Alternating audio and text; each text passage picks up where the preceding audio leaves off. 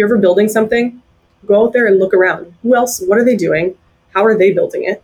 What does their onboarding look like? You know, how many screens does it have? What questions are they asking you? Um, those types of things really help. They just help you kind of get a better sense of like what is sort of status quo, and then it helps you bring better things to life because you have a good sense of what else is out there. Ciao, io sono Marco Imperato e questo è il podcast di Product Heroes. Product Heroes è il punto di riferimento in Italia per il product management. Finora abbiamo aiutato oltre 180.000 persone tramite master, formazione in azienda, guide, articoli e meetup. Lo facciamo anche attraverso questo podcast in cui intervisto product leader che spaccano e che potranno darti tantissimi consigli utili per migliorare il tuo modo di costruire lanciare e muovere le metriche del tuo prodotto. Oggi sono con Niki Skarstad che dopo esperienze in Etsy, dove si è occupata principalmente della parte di supply, e Airbnb, dove ha aiutato a costruire l'experience partendo da zero, adesso è Product Director in Duolingo. Niki ha anche un suo canale su TikTok che vi consiglio di seguire, dove dà tantissimi consigli utili su carriera e vita per chi fa prodotto. Con Niki parliamo di come si fa product management in Duolingo, ma non solo. Niki infatti ci racconta cosa ha imparato lavorando in alcune delle tech company B2C più interessanti della Valley, ma anche di come si impostano gli obiettivi in Duolingo, di come si prioritizzano le feature e di come si misura l'impatto, di come è organizzato il team, del ruolo decisivo del design che rende Duolingo un prodotto di altissima qualità, ma anche tantissime altre cose per cui ti consiglio di ascoltare l'episodio di oggi dall'inizio alla fine. Niki è anche tra gli speaker della Product Heroes Conference del 6 ottobre a Milano per cui se vuoi incontrarla dal vivo e scambiare due chiacchiere, se ancora non avessi acquistato il biglietto, è il momento giusto per farlo. Trovi il link in descrizione. Adesso non mi resta che augurarti buon ascolto e ricordarti che dopo i tempi duri vengono sempre i tempi eroici. Ciao Nickey. Ciao Marco. Welcome to Product Heroes. Thank you for having me. Thanks for being here. I'm just counting the hours So I would like to start right now with your personal story. So right now you are the director of product at Duolingo, but what's your story? Because you, you work in a couple of the coolest tech companies in the world that are Airbnb, Etsy, and, and then Duolingo. So how did you do it? Are you saying I'm cool? I hope so um, no, I'm joking. I yeah, so I have been working in product roles for about 13 years now, and have worked at a number of different tech companies. Uh, most of them consumer technology. Uh, so I got my start a long time ago now uh, at Etsy, and I joined Etsy because I honestly just wanted to work on the product, and I was really excited about Etsy's what they were doing. Um, and so I got a job there. I worked on their community team first. I did not start in a product role. And I found that actually a great way to break into product because I got to know the community. I started to understand the users that were uh, basically using their product every day. And then through that empathy, uh, became more prepared to step into a product role. Um, so my first product role was as an associate product manager at Etsy and uh, worked there for about seven years. Uh, worked my way up through the product ladder, if you will uh, and left as a director of product. I worked on the uh, most of the time worked on the seller side of their ecosystem. Uh, so I built seller tools and all of the fun things that sellers would use to help manage their businesses. Um, so that was my introduction into product, and then uh, from there I went to Airbnb. And honestly, after Etsy, I had been there for seven years. I knew that I really liked marketplaces, but wanted to try something that was different. And so I was like, all right, if I could go to Airbnb, that would be amazing uh, because I was another big fan of what they were doing and their product. Um, so it worked out, and I worked on the early Airbnb experiences team, which was super fun because they were figuring out how to build and basically bring to life the new experiences marketplace. Um, so I call that experience like zero to one because it was pretty new product uh, and it was uh, pretty nascent, and they were trying to basically start it, figure out how to build it, and then grow it from there. Um, so there was there for a couple years. Um, and then from there, I went to a startup where I was head of product uh, that did not survive COVID. So that's another, that's a whole other podcast story for another time. And then found my way to Duolingo. And honestly, was interested in Duolingo just because I also loved their product. Like it's such a fun, dynamic, engaging product to use. And have been working on a couple of different things. Um, but right now, I'm helping um, bring some new zero to one things to life. So I can't talk more about it yet, maybe later this year but it has been really great just to see how they build product too. And so I have a good sort of like rounded consumer facing technology background now. Great. Maybe you can talk about it at the conference that will be in October. Maybe. If yeah. things will be ready. Love it. Uh, I saw your videos on TikTok, and you were telling one of your videos when you were commenting at the news about uh, Starbucks CEOs. Yeah. Uh, that was joining, like he was basically serving uh, at the Yeah. bar, and you were saying that it's pretty normal for our technology guys. Yes. So you start from this concept that you have to use the product Yes. before even thinking about managing it. Exactly. I mean, I, so that's something that has been pretty well baked into all these very successful consumer companies that I've worked for. And so I would take that as a takeaway. If you are working on consumer facing technology or honestly any technology where it's relevant, using the product helps you build empathy for the user experience. Uh, it also just helps you understand what is working and what is not working in the product that you're bringing to life.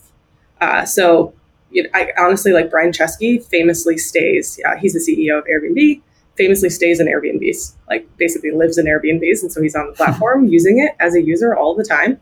Uh, he also Airbnbs his, I think, part of his house or something like that in San Francisco, which is awesome. You should go stay with Brian Chesky. I didn't Um, know about it. highly recommend. Yeah, um, but also uh, even the CEO of Duolingo uses the product every day. It's something that's very deeply baked into Duolingo's product organization, uh, and it's something that I have been doing throughout my whole, career. Even at Etsy, a lot of us ran Etsy shops just to help understand like how do you sell online? What's it like being a small business? And just trying to again to build a sort of platform of empathy. Uh, so I was talking about the Starbucks CEO because he's new. I think he joined like in the last six months or so, and Yeah. his first like month was like basically spent in the stores. And I think he was getting more empathy for the employees of Starbucks because he was using, you know, he was like literally making drinks and like serving customers. Um, but I think that's great. Honestly, I think uh, more people should be doing that. Why have you chosen the product path? So wh- why PMing? Why PMing? Honestly, when I joined Etsy, I knew I wanted to like work on the product, but I didn't really know what that meant. Like I, I couldn't have tell, told you what a product manager is in 13 years ago. Um, so I fell backwards into product management. I like it personally because I really like the strategic side of the role. I like that it is it's a creative job. It marries, I would say, creativity and strategy, right? Because you, especially on the consumer side, you have to be coming up with creative ways to bring interesting products into the ecosystem, and then you also have to be able to strategically deliver them in a way that is going to make them successful, right? Otherwise, they don't grow. No one uses them, and then like sad. And so I really liked that that sort of like seesaw of having to figure out like what is the right strategy, how do we do this creatively, um, and it just kind of fits like what I think I'm good at as a product person. I, I don't know that I have good advice for people wanting to go into product roles. I actually think it's a really hard job. I think it is a, a job that can really burn you out if you don't really think about and take care of yourself throughout your career, especially when Yeah. you've been doing it for a long time. It's exhausting. That said, I don't know that I would pick a different career path now that I'm in it. I really enjoy it. So you talk about creativity and strategy, but what about execution of, of the product? Yeah, so I think well the how I would say is very I found to be very team specific. So your job as a product person when you are leading a product team is to really understand well first what are you trying to build, and then the big second piece of that is like how do you bring it to life. Um, and some of the best product managers I've worked with are really good at the how, and uh, can really build happy teams that are excited to show up every day that really are excited to like bring whatever it is that you're bringing to life. Um, and I honestly think that some people are really good at the strategy side of the job. Some people are better at the how. Um, and so you're going to need to do both of those things if you're going to be a good product manager. So investing in both of those sides makes sense too. Um, in terms of the ways that I've seen teams be good at figuring out their own ho- how, is really just working together as a, as a team, not having super prescriptive, here's how we're going to do this, but just evolving your process as you get into the work uh, you know, different teams work in different ways. They have different things that drive them. I've really seen this, of course, across different consumer facing technology companies, but also just like being in different roles. And it's very clear, like different teams have different things that make them tick. And so my job is to figure out what that is and then just make sure I can work with the team to deliver what it, whatever it is that needs to be delivered. Talking about process and the approach to product management, so you work at Etsy, Airbnb, and Duolingo. Did you find you found any similarities from a product perspective on among these three companies? Yeah, so they've all had like a slightly different way of working, which is again goes back to I think like different companies have different process and it makes sense because every product is different. So if they were all working the same way, it, it would probably not deliver such diverse and interesting products. And so again, I, my advice is just figuring out like getting into a company, helping them figure out like what is the best way to work given what you're trying to deliver, and then working with the team to bring it to life in a thoughtful way. You spent nine years of your career working on marketplaces, B2C mostly, B2B, B2C obviously. But which are the three main lessons you learned by building marketplaces? Yeah, well, so first, anyone who builds in marketplaces, like I see you, I think it's the hard I think it's the hardest product to build because you're building two sides of a thing that has to be very well calibrated with each other. Um, even though what you're building is very different. So let's take Etsy for an example, right? There is the seller side of their marketplace, which needs to be tools and all of these sort of like administrative or platform technology that helps a seller power an Etsy business, right? On the flip side, you need to build this really awesome consumer shopping experience that can like show items and help you search and help you filter and help you use a discount code, help you check out, like all of those different things. So the teams that have to work on those like are working on very different, they're solving very different problems every day. And I think especially for PMs who are successful in marketplace companies can do a good job of understanding again both sides of the ecosystem, how they connect with each other and how whatever it is you build on the seller side builds into the consumer side. And so, in terms of the lessons I've learned, again, comes back to like empathy and understanding both sides of the marketplace as much as you can. So, if you're going to use the product and dog food it, you're going to sell and use the seller side of your marketplace. And you're also going to shop on it and you're going to buy a lot of stuff. Thankfully, buying stuff on Etsy and Airbnb, honestly, traveling, like those are, it's easy to use, right? Etsy gave people money at times to spend on the platform. Airbnb um, gave a quarterly stipend to all their employees. So you were actually using the product. Um, and so, again, just like incentivizing and pushing folks on the team to use both sides because it helps, really helps. So that's the first lesson. My second lesson is really making sure that you are building a roadmap that is serving both sides of your community effectively. Um, I think one of the challenges is it's really easy to overinvest in one side of a marketplace at any given time. And sometimes that might make sense given the business need, where the product is at, et cetera. But you really have to kind of have this really intelligent portfolio across you know multiple sides of a, a marketplace business at any given time to make sure that like over time you're not building sort of a one-sided machine that's going to impact your growth loop or the product experience for your users. Um, and that's something that I think is really ch- challenging. Building roadmaps as a marketplace PM is something that I think like takes time, and there's a bit of a craft there. Um, a lot of times people are like, "How do you prioritize things?" And you know, as you look at that li- giant list of things that you have to do, it's like, all right, what are the business needs? What are users telling us? What are some of the things that we are trying to do in the long term that we need to chip away at? And it's really weaving those into like an intelligent tapestry that you can ship at any given time.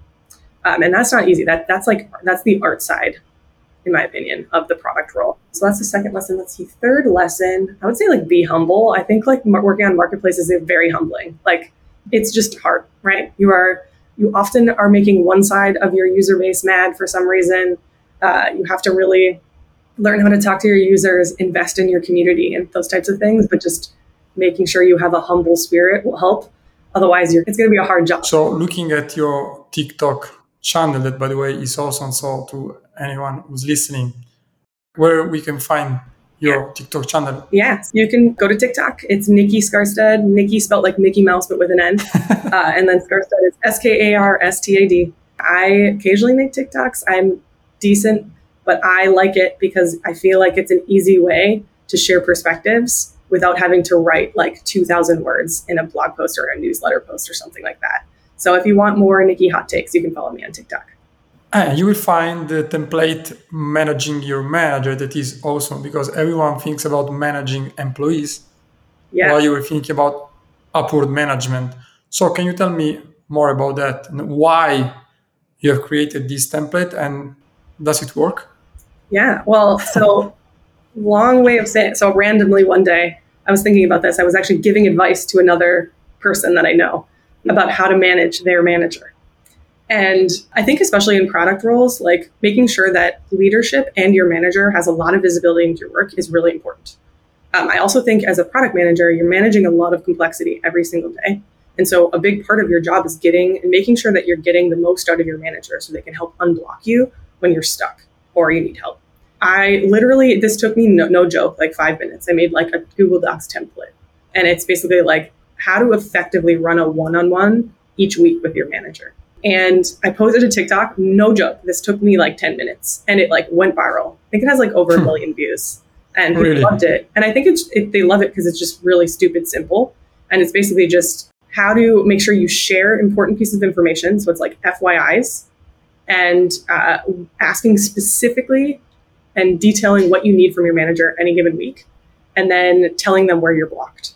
And so you can find the template on TikTok. It's linked from my link in bio. Um, but it's just a really effective way to make sure that you know your 30 minutes or however much time you spend with your manager every week or every other week is extremely surgical because you don't have a lot of time. And I've often I found that like your manager time is very precious each week. And then also you can keep track of like any sort of professional development things that you're working towards uh, keeping that in a document that you both see every week is also really helpful. Uh, you don't have to be talking about that stuff every week, right? It's a lot to be like, okay, when am I getting promoted every single week? Um, but you know, every once a quarter, really checking in on like, how am I doing? Where am I at? Will really help make sure that you are progressing in your career and just getting the most out of your manager as you can. I think that just keep like the track about the one-on-one you are having is just super important because what I see is that by talking with the, the people I work with, it's very strange during one to one. So they jump. It's like every week one to one is not related to the previous one. So, I mean, I always answer to all the questions, but it's that they lose track of their goals while using this template that is, that is super easy. Yeah. I think could be super useful. I agree.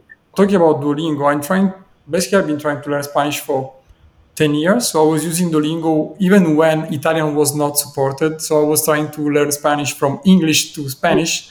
But I never completed, never completed, never learned Spanish in Maya because I'm very bad at that. But so I started to use it again, I think a couple of months ago. And everything obviously changed. And I was really like impressed by the UX, UI. So the way in which you basically onboard users is like you need to continue. You need like to press to press. Okay, go on, go on, go on. Yeah. Can you share? I don't know if you can. If you have any secret sauce, special process, or attitude, because I, I don't think it's just work. It's yeah. something different, something I've never seen. Yeah, I think so. I always talk about product quality as a thing that, like, especially some of these consumer-facing companies really need to focus on. And I think Duolingo is an amazing example of product quality. You just feel it when you use the product, right? Yeah. It just feels really well thought out. Nothing is hard to use. It's delightful. It makes you laugh. All of those things are really intentionally interwoven into every single screen and every pixel that you see. And that is hard to do. Um, there's not a lot of companies who do that well, and I think Duolingo is one of them. Um, and it really comes down to just like teaching the team to have an eye for detail, for have design eye, uh, really making sure that product quality is prioritized while you are moving through the product development process. And so there's a lot of different ways different companies bring that to life in different ways. Uh, it's having effective product reviews, so leadership and leaders are seeing the product that's going to ship.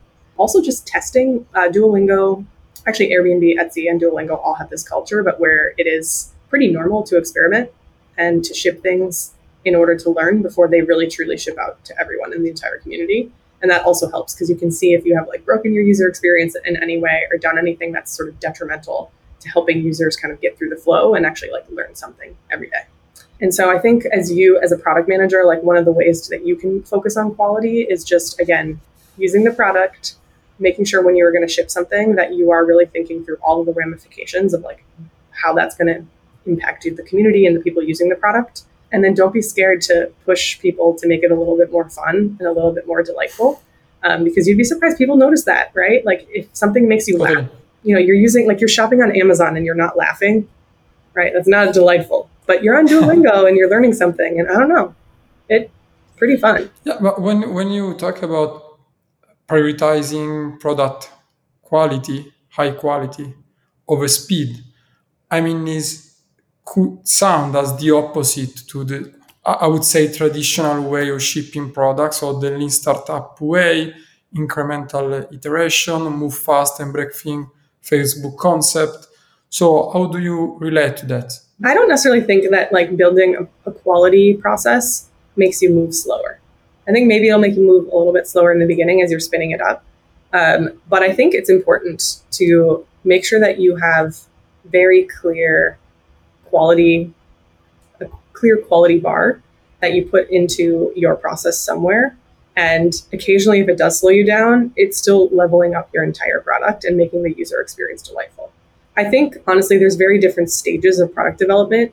Moving really quickly in the early stages, sort of using like the lean startup model, right? You can still bake quality into those early screens, right? It's working with really good designers, having an eye for detail, really making sure that you're making each screen that you ship work really hard for you and make sure it's not confusing and it you know does what it needs to do, etc. So I would push back on the like product quality. Focusing on product quality actually slows things down. I think if you can just bake that into your entire process, like it's not going to slow you down. Um, or maybe it will occasionally if you decide you don't want to ship something because it doesn't meet whatever quality bar you have. Um, but I think it just levels up your entire organization and it forces everyone to focus on quality, which is just a really healthy thing for the team.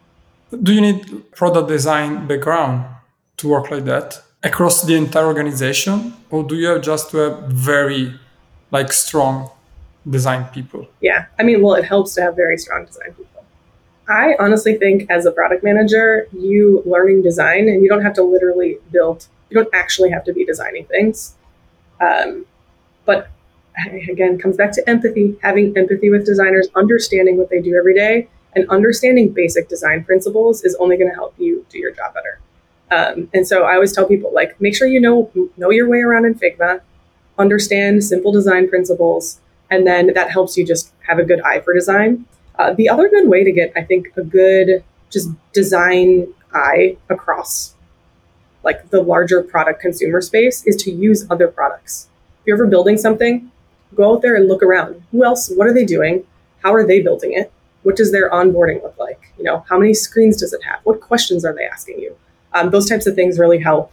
They just help you kind of get a better sense of like what is sort of status quo, and then it helps you bring better things to life because you have a good sense of what else is out there. So, a long way of saying no, I don't think you need to be a designer, but I think you should have a good foundational understanding for design, um, especially because they're one of the partners that you're working with every day. Okay, and how do you set goals and how do you prioritize Duolingo? Do you use any framework, um, I don't know, OKRs or something similar? Yeah, so Duolingo uses OKRs. Uh, so it's a quarterly process all of the teams will set a, a set of OKRs. Um, and I have found that to be really helpful. I think it's a great way for leaders to have visibility into what the teams are doing and for teams to have visibility into what other teams are doing. Um, and so I think it's really just a nice way to like cascade up and down everyone's priorities for a quarter.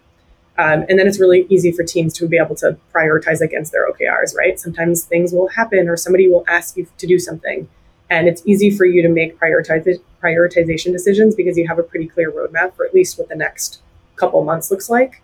And then you can prioritize beyond that based on future OKR settings cycles. I really like OKRs actually, and I don't necessarily think it has to be a very rigid OKR process, but more so just like every quarter working across teams to set a set of basically set a set of goals uh, that everyone has visibility into is just really effective for product organizations and I think it's easier as you get to be a more mature organization to have a really rigid goal setting process. Um, earlier days, it's a little bit harder because you're usually sprinting towards like, we're trying to launch this thing and it's going to take us six months. So we know what we need to do in a clear milestone.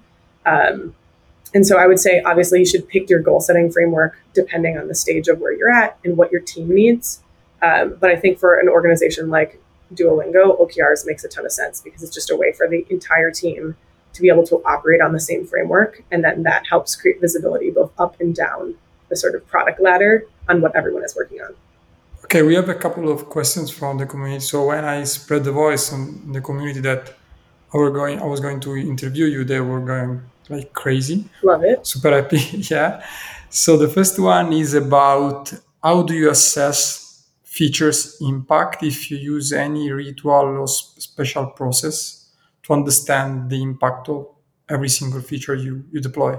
Yeah, so I think that is a very important part about shipping product um, is you should understand how it's impacting your larger community. Duolingo uses A/B testing to do this, so we have a good A/B testing framework.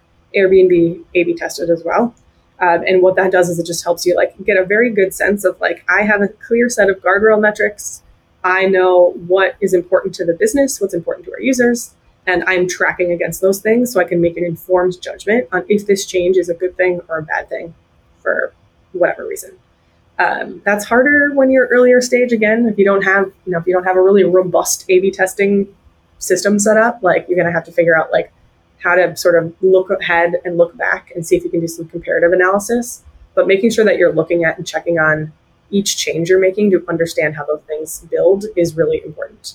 And I think like I remember early days at Etsy, there wasn't a lot of A B testing that was done because there just wasn't the scaffolding set up. But I remember really believing in it over time because it was just very clear how much more insight we got into the changes that we were making, which then made us make it, it had this sort of like multiplier effect where once you started to understand what was actually happening when you started chipping what you were working on, uh, it just made your future decisions much smarter.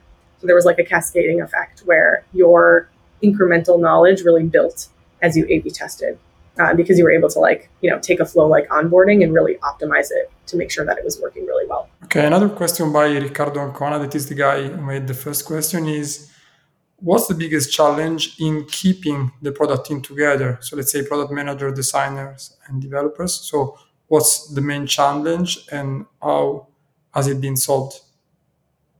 Yeah, that's an interesting question. I think honestly, this comes back to like process and like how you run your team. And I think it's really important to stat to set rituals and ways of working that help your team come together and spend time together, and also reflect on how you're working. Um, I really believe in having like some sort of regular cadence retrospective process. That could be like once a quarter. Some teams do it once a month. Um, it's just it's reflecting on like how you're working uh, not just what you're shipping, but how you're actually shipping it, and then using that as a way to evolve uh, your process. Good teams have really non rigid process, right? Knowing that there's different stages of what you're working on. Your process should evolve uh, with you know what you're shipping over time, uh, because that helps just make sure that you're actually building product that is going to be sticky longer term, and that you're reflecting on your process because it just helps you bring better product into the ecosystem. Another question by Chiara Cirelli is about AI because there is a, a news article that tells that you're using GPT-4 to create a new product. I don't know if you can talk about that, but the question is which are the main differences between building a digital product with or without AI and so how AI is impacting the product manager role? Yeah, so I think it's going to be really interesting to see how AI impacts the product manager role. I can tell you how I've been using it. Um, I've been using it as like a strategic thinking partner. Uh, so I, anytime I am going to be working on strategy or writing something that is going to help me decide sort of like what I'm going to focus on in the future, I've been asking a lot of questions to ChatGPT, which has been this fun sort of. It's like having a tiny little robot in your pocket that can tell you things or like poke holes in your theory, which I found really useful. Honestly, it's just very comforting. Um, so I think over time, you're going to just see a lot of like people getting really good at prompt engineering as part of the product management job.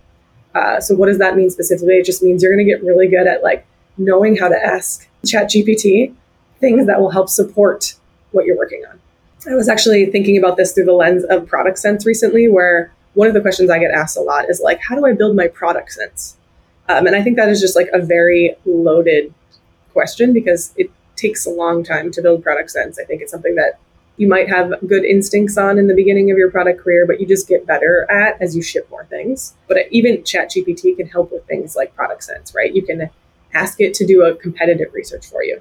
You can ask, you know, tell me five different apps I should be watching that are in my space that could potentially be a competitive threat to my business. Or what is it about this app that is so special with consumers? There's just like so many different questions that you can ask ChatGPT to help you figure out and how to refine your own product sense. And so I think just as you look at that tooling over time, it will become pretty bedrock to a product manager's job.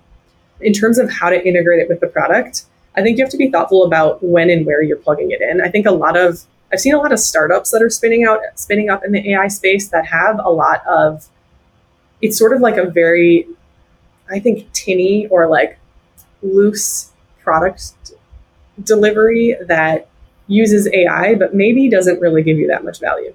And so I think if you are working on a product and you're thinking about how and if you should build with AI, really thinking through sort of like your literally on the ground product experience you're delivering and how it is benefited or not by AI, uh, and then decide if you should be integrating. The nice thing is, is it just it helps. It can like help a lot of internal processes and things like that. And so I think there's probably some ways everybody is going to be using it soon.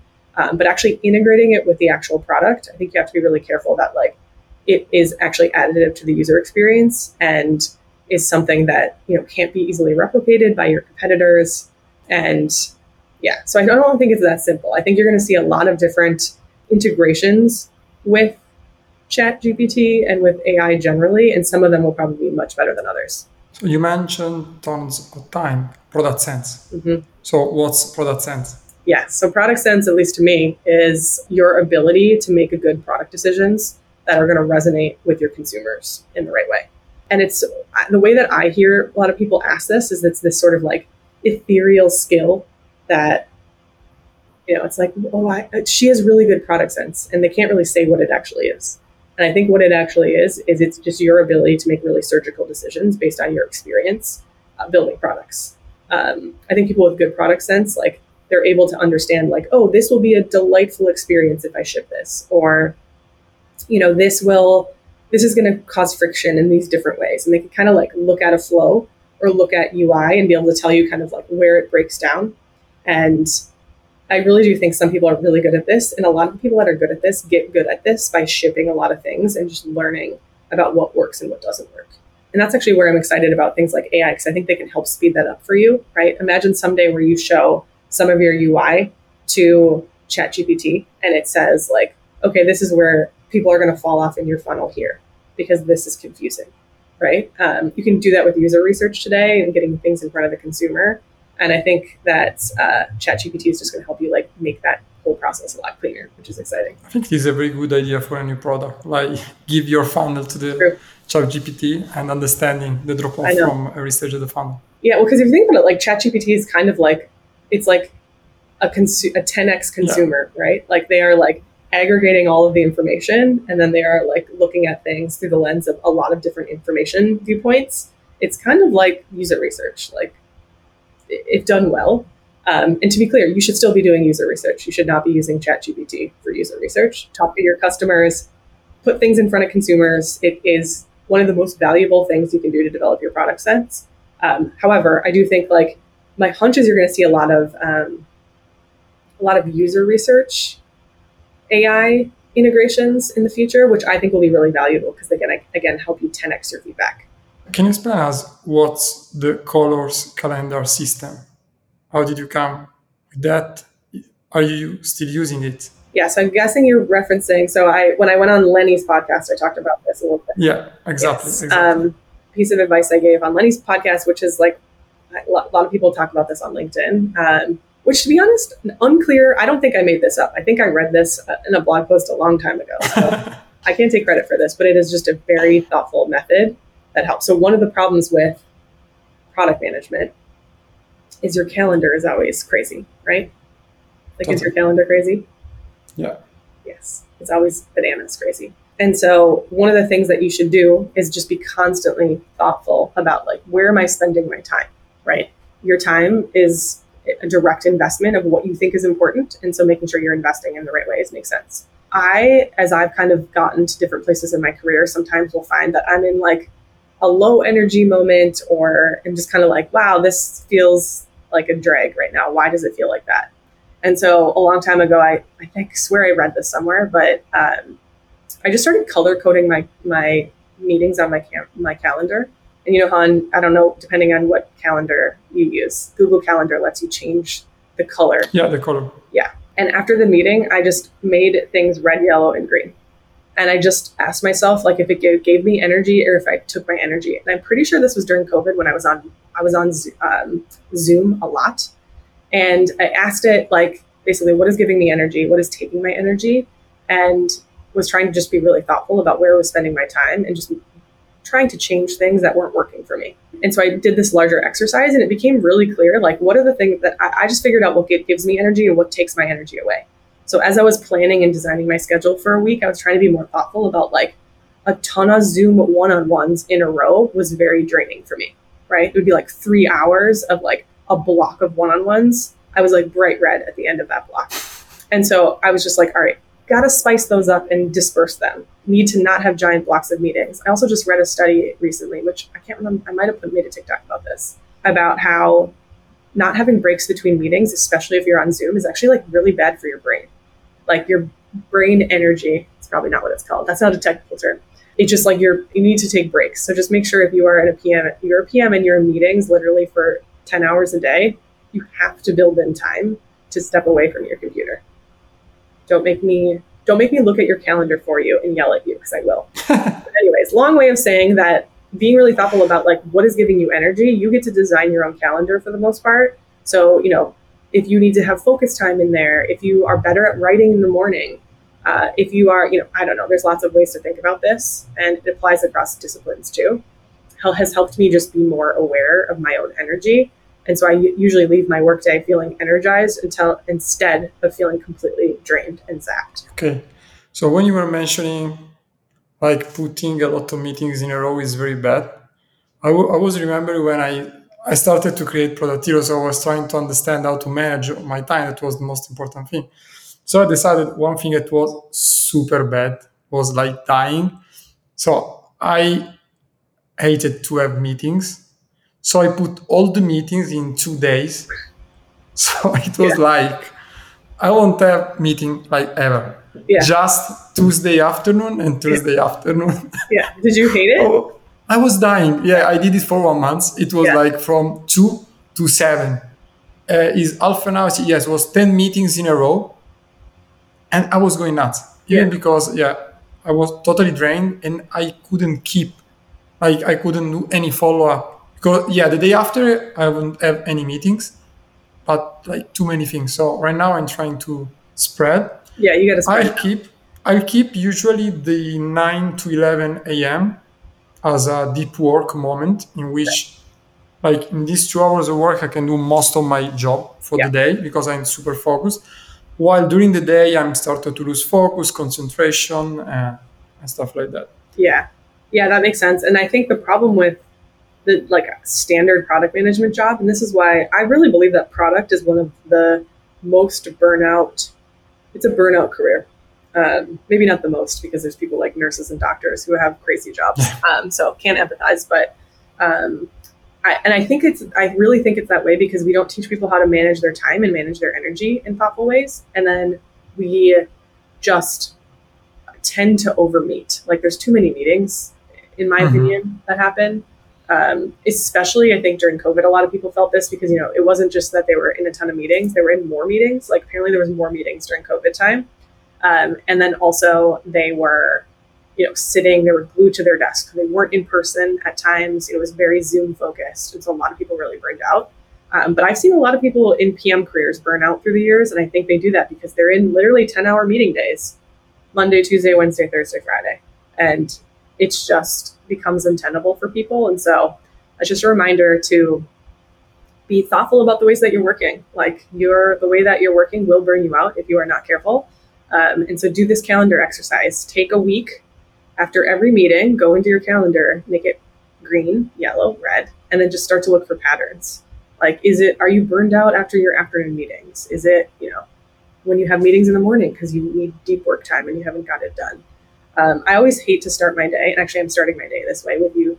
With, you know, sorry, kind of that's sorry. okay. I'm very sorry. But I hate my I hate when my first like hour of work is a meeting because I need that time basically to like get myself ready. And I always want to do it the night before or really in the, early in the morning, but that just like often doesn't happen. And then I start my day and I'm like frazzled. So so, so, the, so my question is, since like the product manager's role is, is very hard, since there are like tons of meetings, how can we reduce the number of meetings, in your opinion? Yeah, well, I mean, I think if you are the manager of the team, or you're the product manager, asking your team, maybe do this in a retrospective, you know, are the meetings that we're having working? How can we change them, make them more effective? Or can we take any of these meetings and make them asynchronous? Some teams will do a daily stand up because they really like to see each other. Some people, some teams will do it like an end of day update that will be in Slack because they don't want to have stand up every day. There's just so many different ways of working. And I think, again, it's your job as the leader of your team to really push on your team process and how, how you're working and change things. Don't be scared to like tweak things, right? And it's okay if like what you did in the first half of this year isn't working in the second half of the year. I think we sometimes feel like our process needs to stay the same and good process is fluid. It changes a lot. And I think that's a good way to get rid of meetings is just be like, do we need to be having this? I just canceled a meeting last week because we didn't have anything on the agenda for the three weeks before, but we were still meeting. And everyone was like, why do you cancel that meeting? And I was like, because we didn't have an agenda. We'll schedule it again if we have an agenda, but like, we're not going to hold that time for all of those people for that many hours if we don't have a consistent recurring agenda. So you can be a, you can be like the czar of meeting hygiene and people will thank you for it. So the first basic question is always having an agenda for every meeting. Otherwise you can cancel. Yes. Exactly. Don't do not even go to a meeting if it doesn't have an agenda. What are you going to talk about? Yeah, you're right. Just going to stare at each other? No. Because what I what I found is that it's like having meetings is a is a way for people to postpone problems. It's like it allows you to being I can say lazy because I don't want to think too much about the solution by myself, like studying, yeah. working, doing things.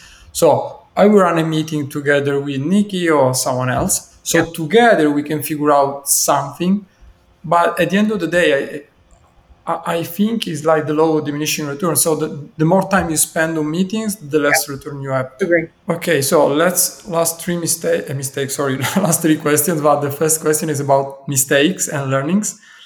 What's been your biggest mistake? Obviously, biggest to me is not like you caused like big damages. I don't want to know that. Like the, the mistake you made that gave you the biggest learning, the thing that you remember until now. Yeah, so I couldn't, this is a good question. I couldn't think of like one shining, oh, like I really messed up and this taught me a lot of stuff. I feel like I like make mistakes a lot. And I think the thing that teaches me and again, it's like being humble. So knowing that you're not purpose, you're not perfect, and you're going to make a lot of mistakes is a great characteristic to carry through your work.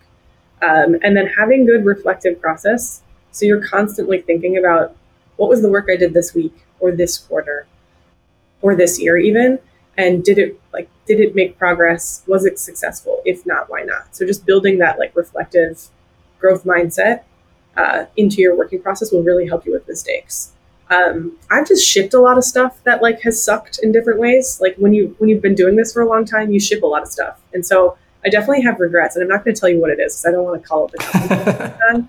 but I definitely have some regrets of things that I've shipped where I'm like, ooh, that just wasn't great, or it like didn't really work the way we thought it was going to work. And like hindsight's always 2020. But I, but again, my takeaway from those is like that's normal. Not every single thing you ship is going to be perfect. And especially when you have a long career, like you're going to have things that are really great and some things that just like maybe don't work in the way that you think they're going to work. Um, and that is normal. And again, as we come back to product sense, one of the reasons I think I have just really great product sense at this point is I've just shipped a lot over the course of 13 years. So my okay. sense of what is going to actually resonate with consumers, what's going to be successful, has gotten much stronger because of the fact that I've shipped some stuff, and honestly because of the fact that I've shipped some stuff that has sucked. And so it's just part of the job. So sorry, that's not a specific example. I'm cheating at your question. No, no, no problem, no problem. I'm a surfer. One of the most important advice they give you is embrace the suck. Yeah. So be like humble, super humble, because you're gonna fail yeah. like every single time you try. I love that. That's a good. You should print that on a T-shirt. They already made it. They already made it. Yeah, good. So, what would be your single advice if you had to give just one single piece of advice to someone who wants to become a PM? Yeah. So, uh, well, one, can I give two pieces of advice? This is just, mm, okay. okay. two. Okay. No, I'll take it. I'll keep it to one. no, okay, you can do two. Uh, well, first, if you're, especially if you're not sure that you want to be in product and you're kind of trying to figure it out, is sh- to ship something. The awesome thing about AI right now and uh, you know no code tools in the place where we are. This is so different than it was for me 13 years ago. Is that it's really easy for you to ship something. Like you can build an app pretty cheaply. You can build an AI bot pretty easily, right? You don't even need to know how to code. You can build a landing page. You can write a newsletter. You can create a TikTok. Like there's just a like there's just a lot that you can put out into the world at this point that is pretty easy for you to do. And so ship some stuff. Come up with a simple business idea. It can be very basic. It doesn't have to be a thing you're going to do for 20 years. Uh, and put it out into the world and just like reflect on that process. And if it's something that you enjoy, you will like being a product manager because that's what it is. It's like you're constantly like sort of like birthing these little product children out into the world. Um, and that's a weird analogy or metaphor, but you know what I mean. Um, and so just like to try that and to do that, especially when you're earlier in your career, is great. And you can do that outside of work, right? You don't have to do that for your job right away. Um, so that that's like my one thing that I like to tell people, and a lot of people like that because then they can try something, they can do it without the blessing of the product manager title, and then that process can help you get that title because you've actually done some of that work. What would be the second? Because you wanted to give too. Yeah. So the second thing I like to tell people is just like if you are interested in product roles and you're trying to get a product job, doing everything you can to empathize and build empathy for the customer base of the industry that you're trying to get into really helps. And so, especially if you're interviewing for like an APM role, right? Like, imagine you're interviewing for an APM role at Duolingo. I would be using Duolingo every day. I'd be using some of Duolingo's competitor apps. I would be uh, talking to people who are trying to learn a language to get empathy from them, right? All of those things will help you show up to your interview and help you just do a much better job of answering those questions because you've been thinking in the way of a product manager already. If you had to give just one advice to someone who's already a PM and he or she wants to improve, what it would be? Um, so I think everyone obviously has very different things that they need to work on, but I would say just asking for and this this gets easier as I think you get more senior in your career. When you're more junior in your career, this feels cringy.